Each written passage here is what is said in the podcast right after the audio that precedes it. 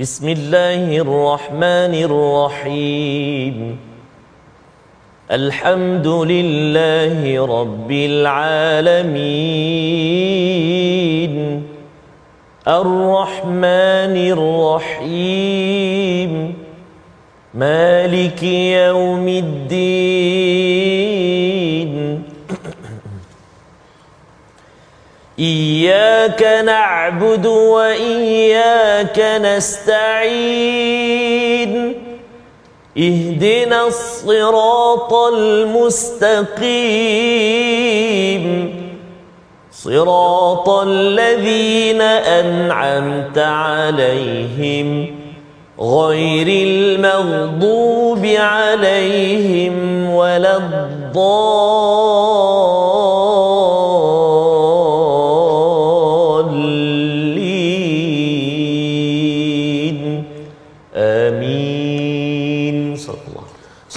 Warahmatullahi wabarakatuh. Alhamdulillah wassalatu wassalamu ala Rasulillah wa ala alihi wa man wala syada la ilaha illallah syada Muhammadan abduhu wa rasuluhu. Allahumma salli ala sayidina Muhammad wa ala alihi wa sahbihi ajma'in. Amma ba'du. Apa khabar tuan-tuan dan puan yang dirahmati Allah sekalian? Kita bertemu My Quran Time baca faham amal pada hari ini untuk sama-sama kita berdoa pada Allah Subhanahu wa taala terus Allah memimpin diri kita, keluarga kita dengan hidayah menuju ke syurga Allah Subhanahu wa taala dan pada hari ini kita ingin mengulang kaji beberapa halaman yang telah pun kita lewati yang telah kita baca kita cuba memahaminya daripada halaman 578 hingga 583 dan hari ini kita didatangkan kita bersama dengan bintang panel kita pada hari ini.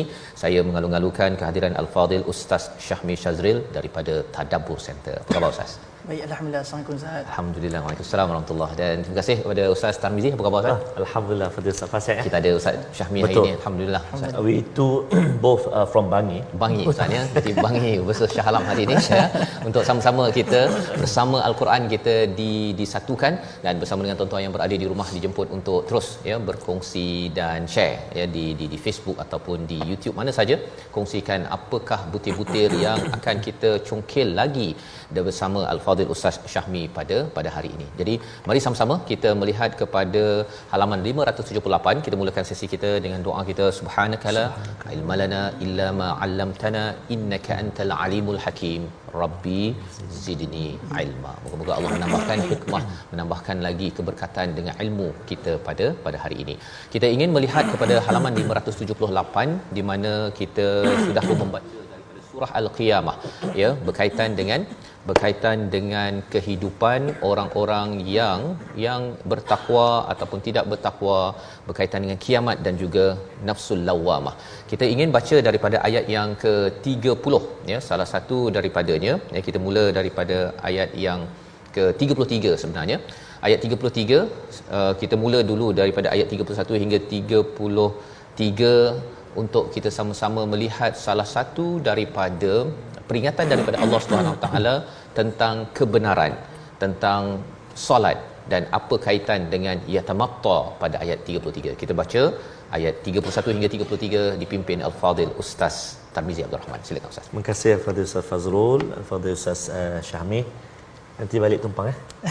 Subhanallah. Khususnya tuan-tuan dan puan-puan, ibu-ibu, ayah-ayah, sahabat Al-Quran yang dikasihi Allah Subhanahu wa taala. Assalamualaikum warahmatullahi wabarakatuh. Insya-Allah hari ini kita nak uh, mulakan ulang kaji di surah Al-Qiyamah uh, muka surat 578. Uh, saya kira ini adalah ulang kaji-ulang kaji yang uh, terakhir ataupun akhir-akhir Ustaz Faz eh? Betul. sebelum kita landing.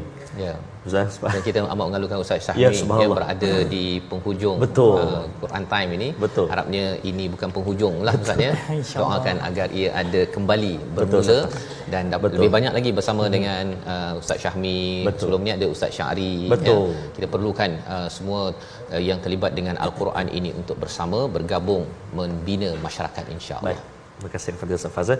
Ustaz, eh, mohon izin uh, tuan-tuan dan puan-puan sahabat Al-Quran, mari kita ibu ayah sekalian kita baca ayat 31, 32 dan 33 muka surat 578. A'udzubillahi minasyaitonirrajim.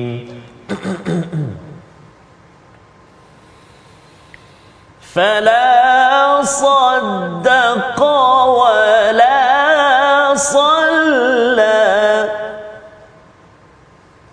ولكن كذب وتولى. ثم ذهب إلى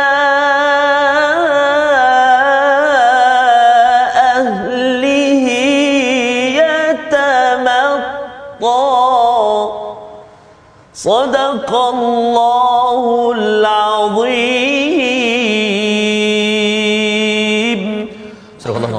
bacaan daripada ayat 31 hingga 33 selepas Allah membawakan tentang peristiwa manusia berhadapan dengan kematian ya di mana Allah menyatakan semua akan dihalau ataupun dibawa menuju Allah Subhanahu Wa Taala pada pada hari kematian ke, uh, kepergian kepada Allah Subhanahu Wa Taala.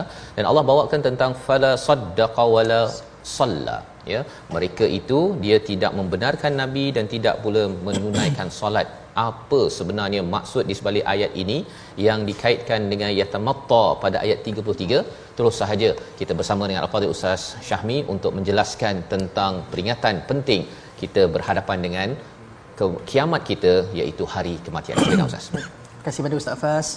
Auzubillahi minasyaitonirrajim. Bismillahirrahmanirrahim. Assalamualaikum warahmatullahi wabarakatuh. Alhamdulillah wassalatu wassalamu ala Rasulillah wa ala alihi wa sahbihi wa man wala. Subhanak la ilma lana illa ma 'allamtana innaka antal alimul hakim. Allahumma ij'alil Qur'ana al-'azima rabi'a qulubina amin wa nur sudurina wa jalaa ahzanina wa dhahaba humumina wa ghumumina amin ya rabbal alamin. Baik, ayat yang kita bakal bincangkan pada hari ini adalah ayat yang bergetarkan jiwa kerana sidang penonton sekalian ayat pada hari ini bakal berbicara tentang satu sikap yang mungkin kita boleh lihat berlaku pada realiti pada hari ini Ustaz. Yeah. Fas dengan Ustaz Tar. Ya. Iaitulah bila mana Allah Subhanahu Wa Taala menyebutkan berkenaan dengan thumma dhahaba ila ahlihi yatamatta. Kita melihat ada orang-orang yang Allah sebutkan dalam ayat ini yang lenggang kangkung santai berjalan dekat muka bumi ini datang kepada keluarganya dalam keadaan yang sombong. Seolah-olah macam tidak ada apa-apa berlaku dalam kehidupannya. Hidup dia seolah-olah macam tak ada muhasabah dia buat. Dia macam seolah-olah hidup rasa macam semua dia buat tu dia rasa buat betul je belaka. Jadi dalam ayat ini sebelum Allah sebut tentang dia orang berjalan kepada ahli keluarga mereka dalam keadaan yang sombong, Allah terlebih dahulu menyebutkan dua perkara tuan-puan sekalian. Pertama, orang ini dia mengabaikan Al-Quran, langsung tidak hormat Al-Quran. Yang kedua, Allah sebut mereka tidak mengambil berat tentang institusi salat. Bayangkan, sidang betul sekalian, dua perkara ini adalah dua perkara asas dalam agama kita tetapi diendahkan oleh manusia. Kalau untuk lebih faham, saya, lu- saya suka untuk bawa satu kisah Ustaz Fas. Ya. Daripada surah Al-Baqarah, yang mana kita pernah dengar kisah ini sebelum ini, berkenaan dengan orang-orang yang sudah mula tidak ada rasa hormat kepada kalam Allah, tetapi kisah ini diletakkan pada Bani Israel. Mm-hmm. Bani Israel, tuan sekalian, pada surah Al-Baqarah ayat 79, ada gambaran Allah sebutkan berkenaan mereka ini langsung tidak hormat kalam Allah. Bagaimana keadaannya? Mereka ini bila mendengar Nabi Musa alaihi salam mengajarkan Taurat kepada mereka, mereka yaktubunal kitaba bi aidihim. Mereka menulis apa yang diajarkan oleh Nabi Musa daripada Taurat dengan tangan mereka sendiri. Kita dengar, eh baguslah ni catat nota dia ni kan. Oh, ha, bila kita belajar ni, bila catat nota, kita kata, eh bagus ni orang macam ni. Tapi kesilapannya adalah pada ayat selepas-selepasnya Allah menyebutkan, selesai majlis dengan Nabi Musa AS, mereka mengatakan, Hadha min indillah. Mhm. Tadi masa dia catat tu, kesilapannya adalah dia tulis tapi ikut suka dia. Ah. Dia rasa macam eh benda ni macam kena dekat jiwa aku lah dia pun tulis kat dalam buku nota dia Ustaz Fas. Mm-hmm. Dia tulislah mana-mana yang kena dekat jiwa dia. Mana yang tak kena dengan jiwanya dia tinggalkan daripada tulisannya. So maksudnya tulisannya itu telah berlaku perubahan, Perubahan. daripada yang teks asal ataupun yang asli. Maka bila mana dah banyak perubahan berlaku, sepatutnya dia kena kata itu daripada dia, bukan daripada Taurat daripada Allah. Mm-hmm. Tapi kesilapannya lepas habis majlis dia kata hadza min indillah. Mm-hmm. Lalu Nabi Musa menegur sikap Bani Israel yang tidak hormat kepada kalam Allah sebab telah berlaku banyak perubahan pada tulisan mereka. Maka bayangkan ucapan tak hormat yang kita pun tak jangka ini keluar daripada mulut Bani Israel yang telah mendapat nikmat yang sangat banyak. Allah peringatkan, "Wadhkuru ni'mati allati an'amtu 'alaikum." Banyak nikmat Allah bagi pada Bani Israel. Tapi sebab tak hormat pada kalam Allah, cuba tengok macam mana sedikit demi sedikit, uh, sedikit demi sedikit Allah cabut benda-benda baik dalam diri mereka. So apa respon mereka? Dia kata apa? Okey wahai Musa, aku tahu benda ni salah. Wa qalu lan tamassana an-naru illa ayyaman ma'dudah. Wahai Musa, kalau kami ni masuk neraka sekalipun, masuk neraka ayyaman ma'dudah je. dalam bilangan hari yang boleh dikira dengan jari masuk neraka sekejap je. Alah, kalau kami kan banyak juga buat benda-benda baik bukan kami tinggalkan semua daripada Quran cuma ada satu dua yang tak kena kat jiwa kami kami tinggalkan daripada tulisan kami. Kalau masuk neraka ayam ma'dudah saja beberapa hari je pun. Tapi kata Allah tuan-puan sekalian inilah yang kita boleh nampak orang yang telah terlalu sombong dia sombong ni datang daripada mana bila mana tidak ada hormat kepada pencipta Sombong ini datang bila mana kita tidak memberikan hormat kepada kalam pencipta uh, kalam pencipta kita. So di situlah bermulanya titik tolak kita menjadi sombong tuan-puan sekalian. Jadi kesombongannya itu Allah tampar, Allah jentik kesombongan mereka dengan mengatakan, kamu yang merasakan buat dosa sikit-sikit ni masuk neraka beberapa hari ni, kamu jangan merasakan masuk neraka ni kena tunggu banyak dosa bergunung-gunung baru masuk neraka. Kata Allah. Allah kata apa benda? Bala man kasabas sayyi'atan wa ahatat bihi khati'atuh fa ulaika ashabun nar hum fiha khalidun. Apa kata Allah? Tak perlu tunggu bergunung dosa kamu lakukan untuk masuk neraka. Allah kata cukup dengan sayiatan. Satu dosa je. Sayiatan ni singular. Satu dosa saja kata Allah. Wa ahatas bihi khati'atuh. Aku boleh jatuhkan hukum bersalah kepada kamu. Ulaika ashabun nar. Menjadilah kamu ahli-ahli neraka. Kita ingat berhenti kat situ je kata Allah. Tak. Allah kata hum fiha khalidun sangkaan kamu masuk neraka beberapa hari je tapi kata Allah satu dosa boleh jadi ahli neraka dan stay kat situ sampai bila-bila. Jadi bayangkan tuan-puan sekalian berbaloi tak kita sombong dengan Allah. Jadi kesombongan tu pertama kita nampak dia tak dia tak hormat pada kalam Allah tadi. Kita baca dalam ayat ke-32 tadi. Yeah. Yang kedua tuan-puan sekalian kata Allah mereka itu menjadi orang-orang yang tidak mengambil berat tentang institusi solat. Sebab solat mengajarkan kita tuan-puan sekalian untuk berdisiplin. Disiplin dia sudut apa? Dua perkara. Pertama, perbuatan kita. Yang kedua, percakapan kita. Mhm. Perasan tak dalam solat, senam tuan sekalian, kita ini diajar untuk bergerak dengan pergerakan yang dibenarkan sahaja. Dalam solat, kita dibenarkan untuk bercakap dan berkata-kata menyebut kalimah yang dibenarkan sahaja. Sepatutnya orang Islam yang menunaikan solat mereka lah orang yang paling jaga percakapan dan perbuatan mereka. Sepatutnya. Sebab lima kali sehari masuk training tuan sekalian untuk jaga percakapan dan perbuatan. Tapi kenapa hari ini orang yang katanya salat, luar salatnya cakap lepas. Suka bercakap menyakitkan hati orang. Jadi Allah SWT kata disebabkan dia mengabaikan perkara ini tak peliklah kenapa dia tak hormat Quran. Sebab salatnya tidak dijaga. Jadi inilah sedikit bila katakan ya tamatta dekat sini adalah lebih kurang kita katakan orang yang berjalan dalam keadaan sombong. Maka kita, ah, kita tidak mahu kita terpalit dengan sikap iblis sebegini. Mudah-mudahan Allah jaga dua perkara dalam hidup kita. Yang pertama Allah jaga salat kita. Yang kedua Allah bantu kita untuk lebih faham al-Quran insya-Allah. Wallahu a'lam Terima kasih ucapkan kepada Ustaz uh, Syahmi berkongsi tadi tentang uh, mengapa diterang ditekankan tentang thumma hi dhahaba ila ahlihi yatamatta ya. Sebenarnya jangan sombong dan sombong itu datang daripada daripada tidak membenarkan Quran dan juga institusi solat. Dua perkara ya. Quran ini puncaknya ialah pada solat dan kalau seseorang itu solat tidak pun menghargai kepada al-Quran solatnya itu mungkin memberi kesan tidak fahsya tanha anil fahsya wal munkar dan itu ada kaitan dengan mereka yang uh, tuhibbunal ajilah suka benda yang segera dan tidak membuat persediaan kepada hari hari kiamat. Ini salah satu daripada peringatan daripada surah Al-Qiyamah untuk kita tahu kiamat itu sebenarnya amat dekat apabila kita mengingat kalla idza balagatit taraqi ya bila dah nyawa sampai ke tenggorok uh, ke kerongkong kita ini sebenarnya uh, kiamat kita sudah dekat. Bersedia untuk pergi ke alam barzah alam-alam yang yang seterusnya. Bercakap tentang insan ini kita ada ada pilihan ya ada penerangan tentang psikologi manusia dalam surah seterusnya surah al-insan. Dan satu ganjaran kepada mereka yang yang yang yang uh, betul-betul bersyukur kepada Allah Subhanahu Wa Taala dijelaskan pada ayat yang kelima pada surah al-insan. Mari sama-sama kita baca ayat yang kelima ini untuk kita memahami dalam surah ini mengapa ada perkataan kas ada perkataan uh, minuman. Mengapa banyak kali diulang kita baca dahulu ayat yang kelima bersama Al-Fadhil Ustaz Tarmizi. Sila Ustaz. Terima kasih kepada Ustaz Fazrul, Al-Fadhil Ustaz Syahmi, tuan-tuan dan puan-puan, ibu-ibu, ayah-ayah, sahabat Al-Quran yang dikasihi dirahmati Allah Subhanahu wa taala. Ayat yang kelima memasuki uh, surah Al-Insan. Kalau kita perhatikan uh, lima ayat di awal surah Al-Insan ini uh, semua waqaf dia kita baca dengan uh, mad iwad kan dua harakat. Mari kita cuba uh, mat iwad pada ayat yang kelima. A'udzubillahi minasyaitonirrajim. Innal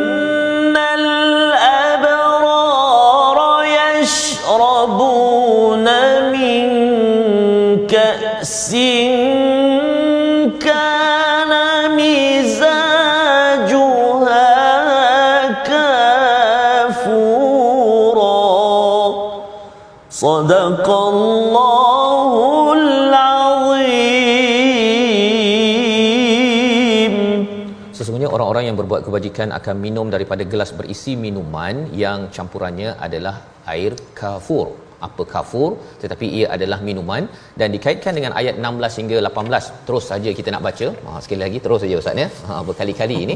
Untuk terus kita nanti akan bersama dengan Ustaz Syahmi menjelaskan mengapa pasal minuman ni minuman ni banyak pula dalam surah Al-Insan. Pagi-pagi Jumaat kan kafura ya. Kemudian bercakap tentang uh, taqdira wa yusqauna fiha ka'san banyak kali kita baca ayat 16 hingga 18 untuk kita memahami perkara ini. Silakan Ustaz Tar. Baik, terima kasih kepada Ustaz Fazrul, kepada Ustaz uh, Syahmi, tuan-tuan dan puan-puan, ibu-ibu ayah ya, sahabat Al-Quran.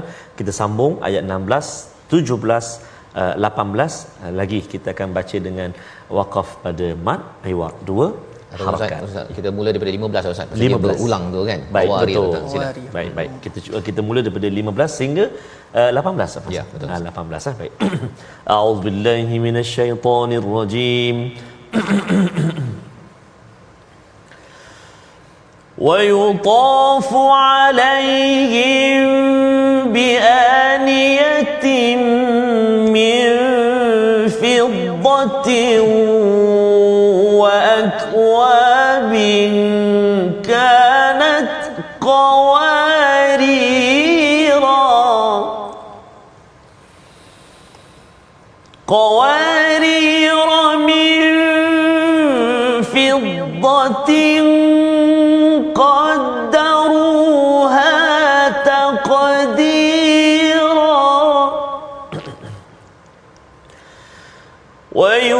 ويسقون فيها كأسا كان مزاجها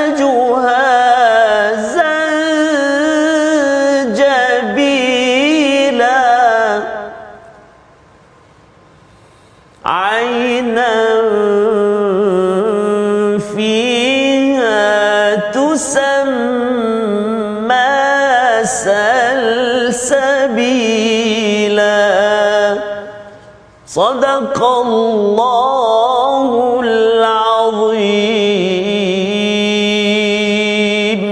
Surah Al-Azim ayat 15 hingga ke 18 surah Al-Insan dan kepada mereka diadakan cawan daripada perak dan piala yang jernih laksana kristal. Kristal yang jernih dibuat daripada perak, mereka tentukan ukurannya yang sesuai. Dan di sana mereka diberi segelas minuman bercampur halia yang didatangkan dari sebuah mata air di syurga yang dinamakan salsabil.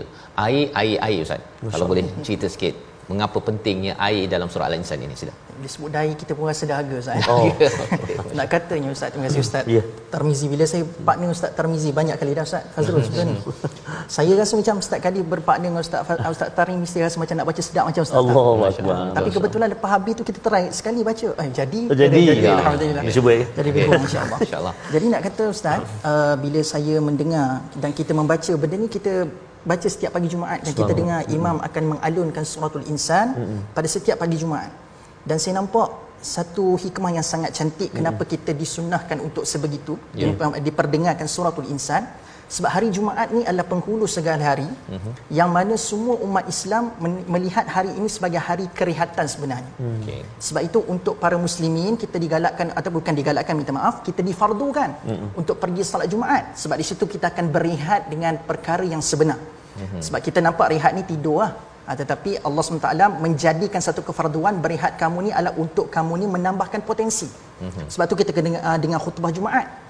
Sebab kita nak menambahkan potensi diri kita. Jadi di waktu kita berehat, biasanya bila kita sudah letih dalam satu keadaan ataupun satu situasi, biasanya kita jarang cari makanan. Bila kita letih, biasa kita akan cari air tuan-puan sekalian. Kan? Jadi Allah SWT seolah-olah di pagi hari lagi bila kita bangun-bangun subuh, kita diperdengarkan hari ini adalah hari kerihatan dan bila kamu letih kamu akan cari air. Kenapa orang beriman ni dikatakan macam letih? Kenapa tuan-puan sekalian?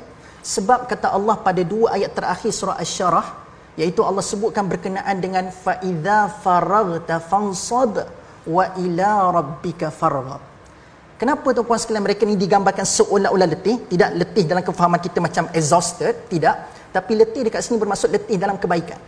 Kenapa? Sebab mereka ini adalah orang yang bila mana dah settle satu ibadah, dia tak berhenti rehat. Tetapi dia sambung lagi dengan ibadah seterusnya. Seolah-olah waktu lapangnya bukan buat perkara sia-sia, tetapi sentiasa dipenuhkan dengan ibadah. Yang ni pun kita kena berbetulkan sikit pada hari ini senang sekalian. Iaitu kita nampak ibadah ni semata-mata ah, kena solat, kena baca Quran, kena sedekah. So, so itu ibadah yang kita faham. So kita nampak ayat surah Asy-Syarah tadi macam tak logik lah. Boleh ke orang lepas satu ibadah selesai buat ibadah seterusnya? Macam mana benda ni possible? Rupa-rupanya untuk puan sekalian, ibadah ini makna umumnya adalah kita buat apa yang Allah suruh, kita tinggalkan apa yang Allah larang. Selagi mana kita tertakluk pada dua konsep itu tadi, maka kita sedang beribadah kepada Allah. Contoh macam orang yang tengah haid, tuan-puan sekalian. Kita nampak, eh, kesian untuk mereka. Tidak boleh salat, la taqrabus salat, tak boleh dekati salat. Kan? Jadi macam mana mereka nak beribadah? Rupa-rupanya ibadah bagi orang yang haid ini adalah tuan-puan sekalian, bila mana mereka mengikut apa yang dilarang oleh Allah, itulah ibadah itu. Itulah ibadah pada sisi orang wanita yang berada dalam keadaan uzur sebegitu tuan-puan sekalian.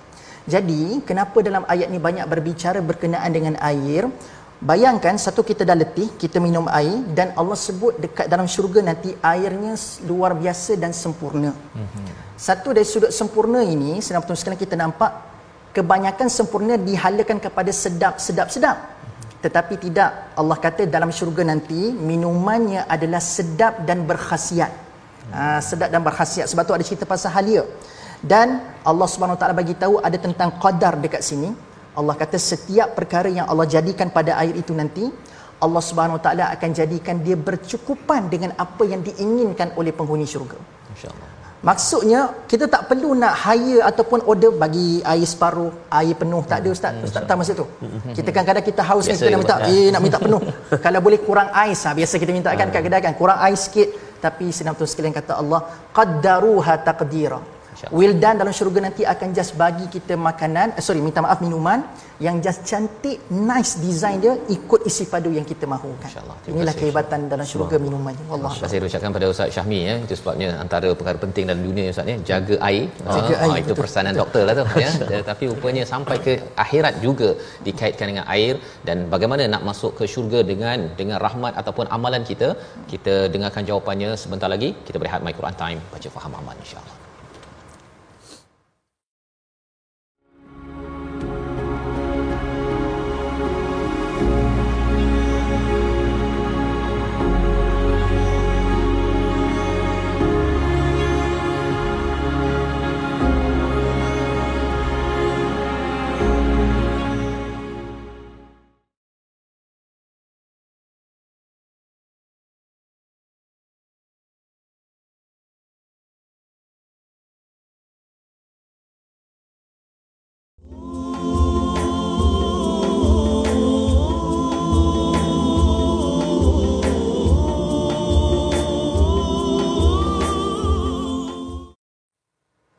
وما تشاءون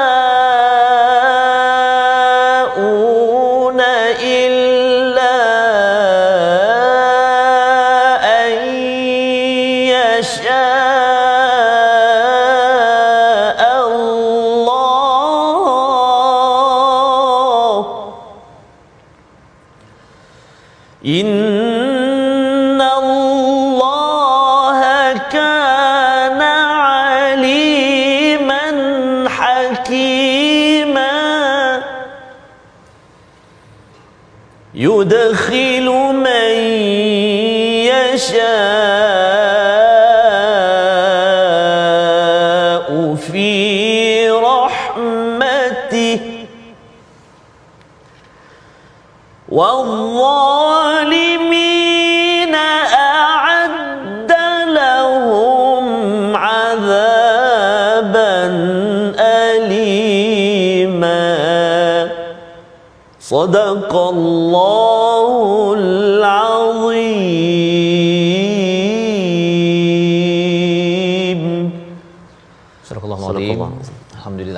dan kamu ya tidak mampu menempuh jalan itu kecuali jika dikehendaki Allah sesungguhnya Allah adalah Maha mengetahui lagi Maha bijaksana dia memasukkan siapa yang dikehendakinya ke dalam rahmatnya iaitu ke syurga dan bagi orang yang zalim disediakannya azab yang pedih. Jadi kita Ustaz ya kita sudah pun ber, dah masuk dah kepada fasa juz yang ke-30 ya bersama Ustaz Syahmi pada hari ini dan mungkin Ustaz uh, Tar Ya. ada sedikit uh, perkongsian tentang daripada juz 1 hingga juz 30 Allah. ya nanti di hujung nanti kita minta juga Ustaz Syahmi memberikan perkongsian apa harapan Betul. bila kita melat, apa memerhati mentadabbur satu halaman demi satu halaman. Cuba pengalaman Ustaz Tar dulu. Silakan. Terima kasih Al-Fatih Ustaz Fazrul, Al-Fatih Ustaz Syahmi, subhanallah tuan-tuan dan puan-puan, ibu-ibu, ayah-ayah, sahabat Al-Quran yang dikasihi Allah Subhanahu Wa Taala sekalian.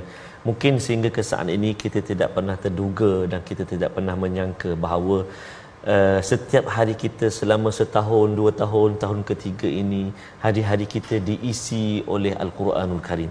Satu perjalanan, satu uh, kehidupan yang sangat-sangat kita rasakan sangat bernilai dan bermakna dalam kehidupan kita. Sehingga kan ada bila bertemu ada yang cakap, "Ustaz kalau boleh biarlah Allah ambil nyawa saya sebelum Quran time habis," dia kata. Sebab takut-takut nanti bila Quran time dah habis, kalau dah tak sambung lagi, tak tahulah saya baca Quran ke tidak. Tengah buat apa? Ah, tengah buat apa tak tahu dia kata. Jadi eh, maksudnya bila bersama sekarang ni tengok tengah hari, tengok malam, tengok pagi, Allahu akbar. Kan? Uh, bila penat siang, malam dapat kekuatan al-Quran. Bila subuh uh, malam memikirkan bagaimana esok bangun subuh tu mungkin uh, macam-macam fikir masuk al-Quran pula. Betul. Maknanya begitulah sehari-hari tak sempat nak nak ni lagi pukul 12 datang lagi al-Quran.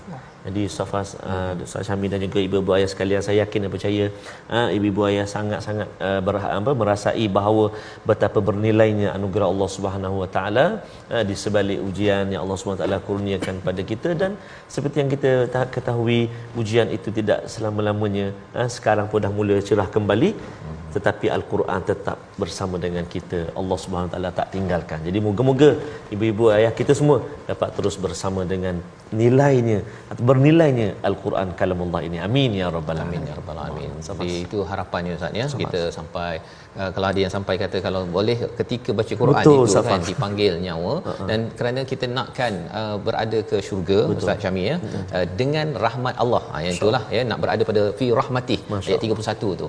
Bagaimana kita nak maintain berada dalam rahmat Allah ya uh, masuk syurga itu Ya. adakah dengan amal kita sahaja Uh, kerana itu satu jawapan penting Ustaz kan. Kalau salah jawapan, waktu dah sampai eh rupanya tak dapat. kan ya. Jadi silakan Ustaz Syahmi boleh menghuraikan ayat 31. Baik, ayat 31 ni saya boleh katakan subhanallah masya-Allah. Kenapa saya katakan sedemikian? Sebab ini adalah destinasi yang kita semua nak tuju, Ya. iaitu syurga. Dan bukan Allah SWT menggiurkan kita tentang kita nak masuk syurga semata-mata dan Allah bagi tahu sebab rahmat dia. Tapi dalam surah yang sama, Allah sebutkan juga tujuh formula macam mana Allah SWT nak bagi kita rahmat dan dengan rahmat itu kita boleh masuk syurga tuan-puan sekalian. Okey, ready pen dan kertas tuan-puan sekalian. Ya. Kita nak tengok apa tujuh formula Allah Subhanahu Wa Taala uh, untuk kita buat dalam kehidupan ini dan Allah akan bagi rahmat dekat kita. Dia bermula daripada ayat 24 lagi tuan-puan sekalian Allah bagi formulanya. Formula. Yang pertama tuan-puan sekalian adalah kita kena menjadi orang-orang yang bersabar melakukan ketaatan. Sebab hari ini sabar selalu diletakkan pada sabar dalam menghadapi ujian. Tapi Allah kata untuk mengundang rahmat Allah Subhanahu Wa Taala berdasarkan ayat 24, fasbir li hukmi rabbika wa la tuti' minhum athiman aw kafura. Kita kena bersabar dalam melakukan ketaatan. Itu nombor satu. Nombor dua tuan-puan sekalian adalah wadhkurisma rabbika bukratan wa asila. Di daripada ayat 25 tuan-puan sekalian iaitu Allah kata banyakkan berzikir di pagi dan petang. Ini adalah formula kedua untuk mengundang rahmat Allah. Yang ketiga tuan-puan sekalian, Allah Subhanahu Wa Taala mencadangkan kita pula pada ayat 26 untuk kita perbanyakkan solat malam. Wa minal laili fasjud lahu wasabbihu lailan tawila. Itu nombor tiga. Nombor empat tuan-puan sekalian adalah kena ambil peduli nasib kita dekat akhirat. Sebab kata Allah nanti kita akan masuk surah An-Naba tak lama lagi. Ada satu ayat Allah tegur orang-orang yang masuk neraka jahanam. Ni kenapa kamu masuk neraka jahanam? Kamu ini la yarjuna hisaba. Kamu tidak pernah berharap balasan yang baik waktu kamu kena hisap dengan Allah Subhanahu Wa Taala. Jadi Allah kata nak dapat rahmat aku macam mana? Kita kena ambil peduli nasib kita dekat akhirat. Tapi kita banyak habiskan peduli kita pada nasib kat dunia lah. Esok nak makan apa kata Ustaz tadi kan. Kita bimbangkan hari esok nak makan apa dan sebagainya. Itu boleh dibimbangkan. Tapi lebihkan bimbang kita kepada nasib kita di akhirat. Itu yang keberapa dah tadi dah? Saya, saya betul sekalian. Yang ke? Empat. Yang keempat. Yang kelima atau puan sekalian adalah menggunakan potensi yang Allah anugerahkan ke, ke arah kebaikan. Maksudnya kita ada kelebihan macam Ustaz Tar dia boleh mengalunkan bacaan masya-Allah sangat luar biasa sedapnya. Ustaz uh, Fazrul dengan tadabbur yang luar daripada konteks pemikiran kita yang biasa, maka kita gunakan potensi yang Allah pinjamkan kepada kita untuk kita buat ke arah kebaikan. Okey, itu yang daripada ayat 28 ni tuan-puan sekalian. Dan, dan seterusnya, uh, formula yang keenam Allah sebut dalam ayat 29, saya ringkaskan Allah suruh kita tadabbur al-Quran.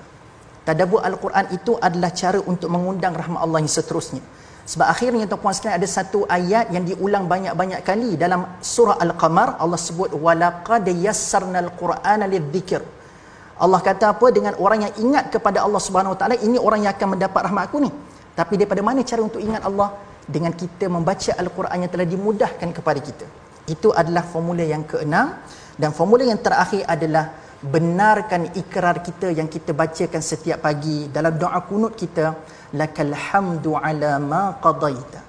Kita banyak kali kan bila kita ah, bangun subuh kita baca doa kunut kan pada penutup doa kunut kita kita ada berikrar tau pada Allah. Ah, selama ni kita ingat ikrar kita pada doa iftitah saja tetapi dalam doa kunut kita setiap pagi kalau kita faham kita punya lafaz doa kunut rupa-rupanya ni macam ikrar kita dengan Tuhan ah, Tuhan setiap pagi untuk kita kekal positif Salah satunya adalah lakal hamdu ala ma qadaita. Apa maksud lafaz ini? Ikrar ini. Aku janji ya Allah, lakal hamdu, aku akan ucap syukur kepadamu ala ma qadaita atas setiap perkara yang ditakdirkan kepada aku.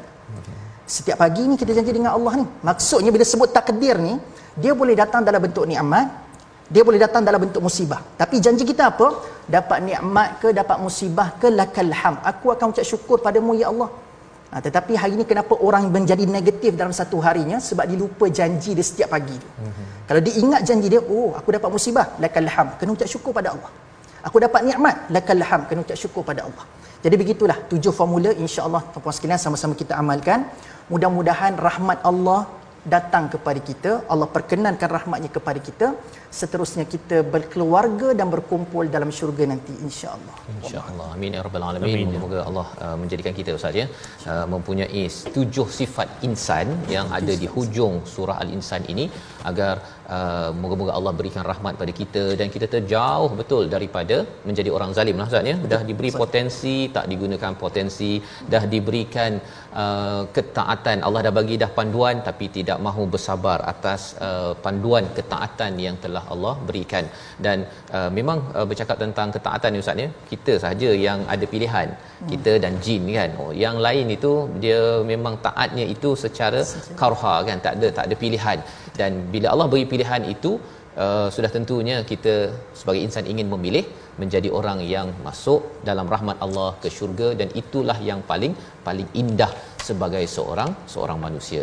Bercakap tentang perkara ini kita menyambung dalam surah Al-Mursalat ya. Uh, kita ingin membaca daripada ayat yang ke 20 hingga 24.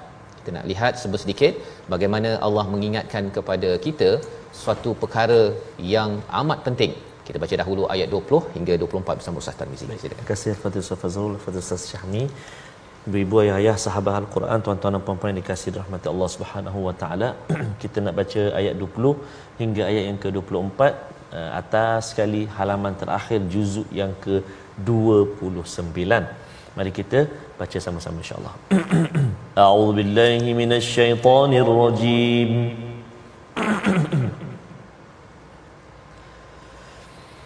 ألم نخلقكم من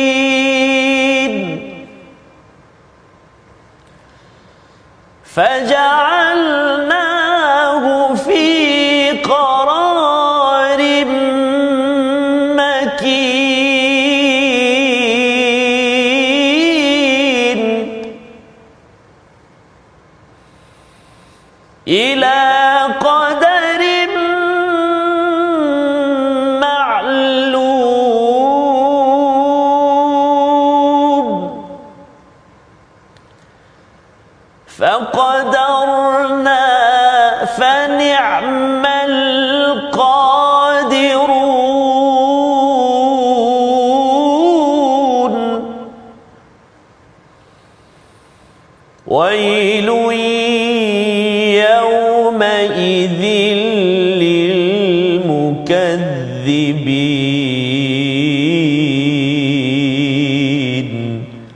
صدق الله العظيم Surah Al-Nazim ayat 20 hingga 24 daripada surah Al-Mursalat surah yang ke-77 bukankah kami menciptakan kamu daripada air yang hina kemudian kami letakkan ia di dalam tempat yang kukuh iaitu di rahim sampai waktu yang ditentukan lalu kami tentukan bentuknya kamilah sebaik-baik yang menentukan dan malanglah bagi hari itu bagi mereka yang mendustakan kebenaran. Ini adalah satu peringatan Ustaz ya berkaitan dengan manusia macam kesinambungan daripada surah Al-Insan. Cuma di situ ada perkataan ila qadarim ma'lum pada ayat 22. Kalau sebelum ni pun Ustaz bercakap tentang takdir ya. Dalam ayat ini apa maksud tentang penciptaan manusia ini ada qadarim ma'lum? Uh, takdir apa ini Ustaz? Sila. Baik.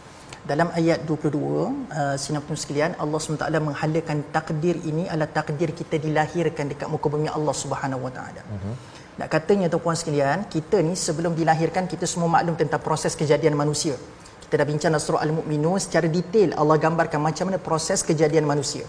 Yang itu kita dah belajar macam mana konsep dan apa yang telah Allah jadikan secara prosesnya dalam perut seorang ibu.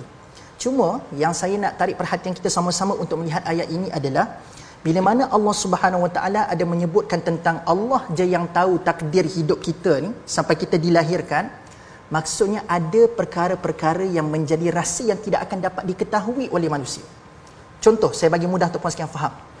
Kita atau puan sekalian pada hari ini contoh kalau ibu yang sedang mengandung biasa kalau dia pergi ke klinik dia boleh buat scan 4D 3D untuk mengesan barangkali jantina anak laki hmm. ke perempuan kan kadang-kadang ada yang sampai tak 5D dah pada hari ini nak Masya tengok muka anak tu macam mana rupanya hmm. nanti oh. punyalah tak sabar manusia tak, tak nak tunggu anak dia lahir dulu Masya nak tengok macam mana keadaan rupa dia nak tengok macam mana rupa anaknya dekat dalam perut sampai kita tengoklah ramai yang share gambar anak hmm. kan dekat-dekat dalam Facebook dekat Instagram satu keadaan yang kita kena admit dan kita kena akui sama sekalian adalah Allah kata betul kamu boleh tengok keadaan yang telah ada dekat dalam perut uh, ataupun rahim ibu itu uh, itu. Tetapi itu cuma sekadar andaian sahaja. Kebanyakannya bila kapu, bila mana kamu tengok benda tu tak semuanya tepat seperti mana bila bayi itu keluar daripada perut. Sebab itu kata Allah dalam kat dunia ni sedang betul sekalian ada lima benda yang Allah secure sentiasa menjadi rahsia Allah Subhanahu Wa Taala sampai kiamat dan ini disebutkan dalam ayat terakhir surah Luqman iaitu ayat ke-34 sinapun sekalian iaitu Allah kata lima perkara rahsia Allah. Nombor satu tuan sekalian adalah ilmu sa'ah tentang bilakah berlakunya hari kiamat. Yang ni Allah kata sampai bila-bila pun takkan kita tahu bila hari kiamat tuan sekalian. Yang kedua yunazzilul ghaith iaitulah bila turun hujan ataupun turunnya hujan kan kita tengok eh mendung je cuaca kat luar tapi tak turun-turun hujan. hujan. Ya, ya. Kita tengok dekat luar panas je tapi hu, hujan turun. Jadi nak kata untuk puan sekalian nombor dua hujan turun bila kita tak tahu. Itu rahsia Allah. Yang ketiga, ya'lamu ma fil arham. Yang ni ada kaitan dengan ayat tadi tu. Allah kata apa yang berlaku dalam rahim ibu hanya Allah Subhanahu Wa Taala saja yang tahu. Ha, kita mungkin boleh agak-agak okey sihat bayi ni ukur lilit kepalanya betul, cukup ikut bulannya. Tetapi kata Allah, apa yang berlaku sebenarnya dalam rahim ibu ni hanya aku saja yang tahu. Betul tak tuan-puan sekalian? Kita mungkin nampak surface je macam mana keadaan anak tu tapi jantung berdegup macam mana Allah gerakkan kan? Macam mana penciptaan paru-paru bayi? Semua itu Allah yang jaga dan Allah saja yang tahu. Yang keempat Allah kata apa yang kita tak tahu sampai bila-bila, madza taksibu ghada. Apa yang akan berlaku pada hari esok? Kita boleh merancangkan esok saya nak bangun pagi, saya nak kekal positif, saya nak pergi ke kerja, saya nak senyum pada semua orang. Itu perancangan. Tapi adakah perancangan itu diizinkan Tuhan? So apa yang berlaku pada hari esok kita tak akan tahu. Itu mengumpat. Dan yang terakhir kata Allah tuan sekalian, bi ayyi ardin tamut? Di manakah lokasi kita akan mati? Allah kata kita tak akan tahu. Ada orang lahirnya dekat Negeri Sembilan tapi hmm. mungkin matinya di Bangi. Betul. Kan? Ada orang yang lahir di Kelantan tapi matinya atau puan sekalian di Kedah barangkali. Dan mungkin luar daripada Malaysia. Bi ayyi ardin tamut? Saya Ustaz Fas.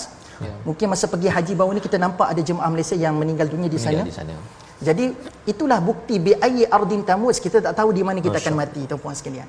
Jadi termasuklah qadar yang dimaksudkan qadari maklum hanya Allah je yang tahu tentang bila dan macam mana kita akan dilahirkan.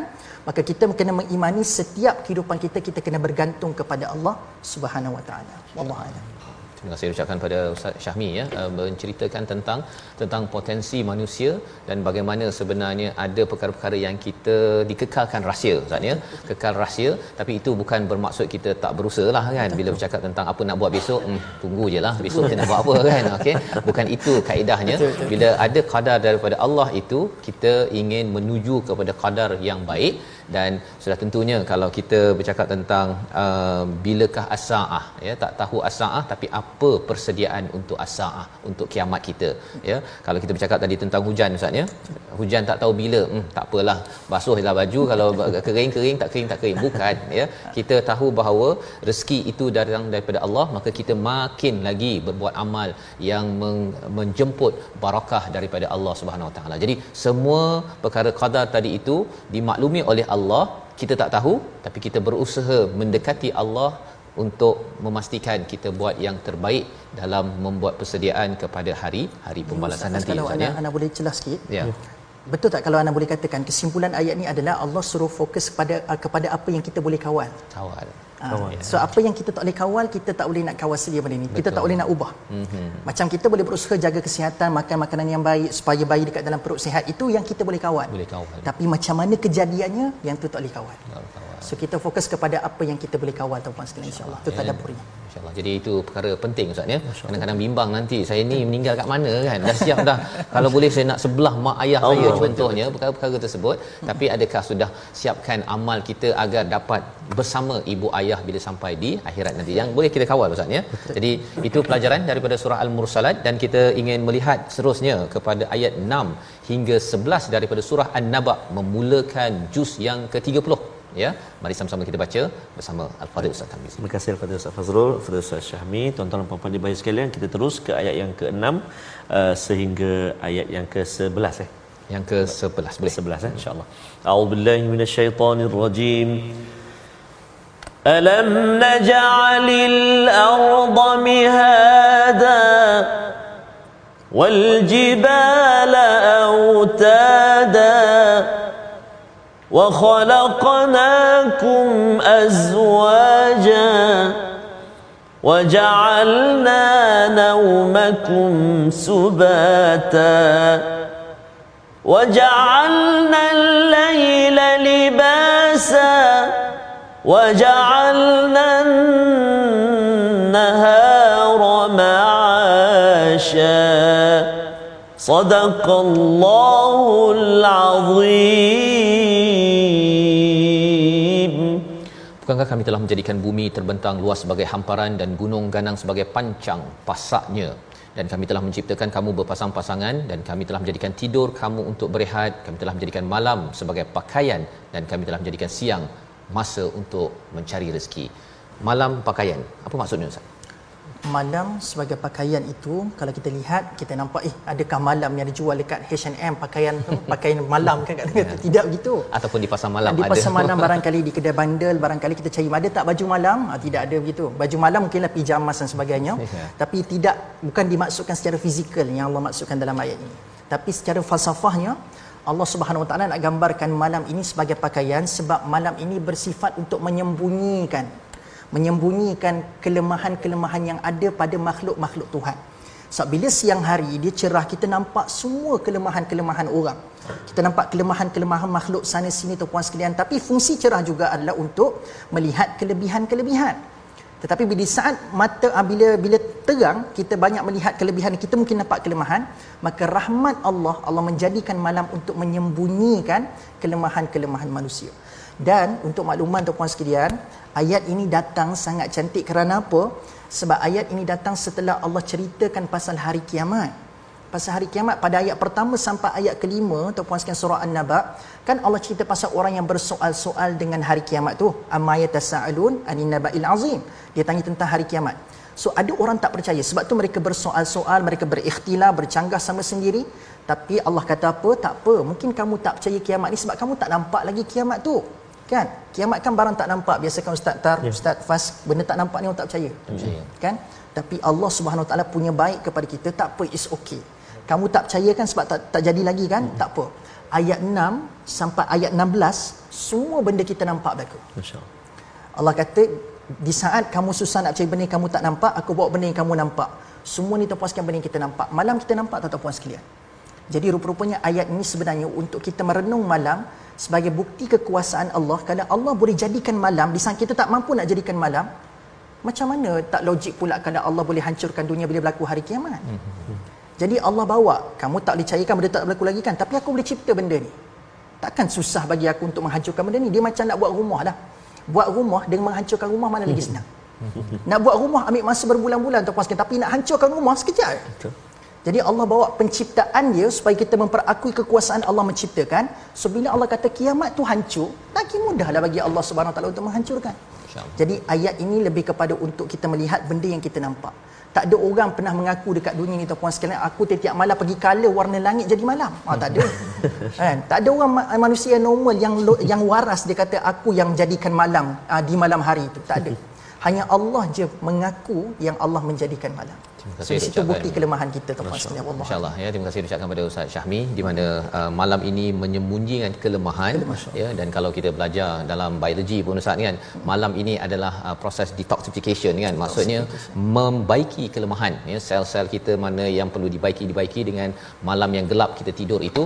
Jadi banyak manfaat kajian malam ini namun kita doakan pada Allah SWT kita dapat hidayah daripada malam menuju akhirat.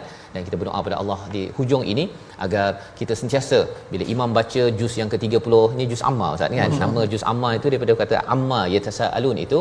Moga kita dapat sesuatu pada setiap kali kita solat mendapat hidayah daripada Allah SWT bersama Ustaz Syahmi Ya, berdoa di hujung ini. Ustaz. silakan Ustaz أعوذ بالله من الشيطان الرجيم. بسم الله الرحمن الرحيم. الحمد لله رب العالمين والصلاة والسلام على أشرف الأنبياء والمرسلين آمين. وعلى آله وصحبه أجمعين. آمين. اللهم أعنا على ذكرك وشكرك وحسن عبادتك.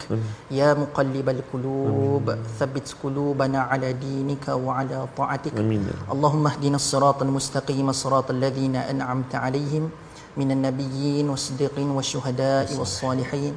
وحسن أولئك رفيقا يا أرحم الراحمين آمين. ربنا آتنا في الدنيا حسنة وفي الآخرة حسنة وقنا عذاب النار آمين. والحمد لله رب العالمين Amin.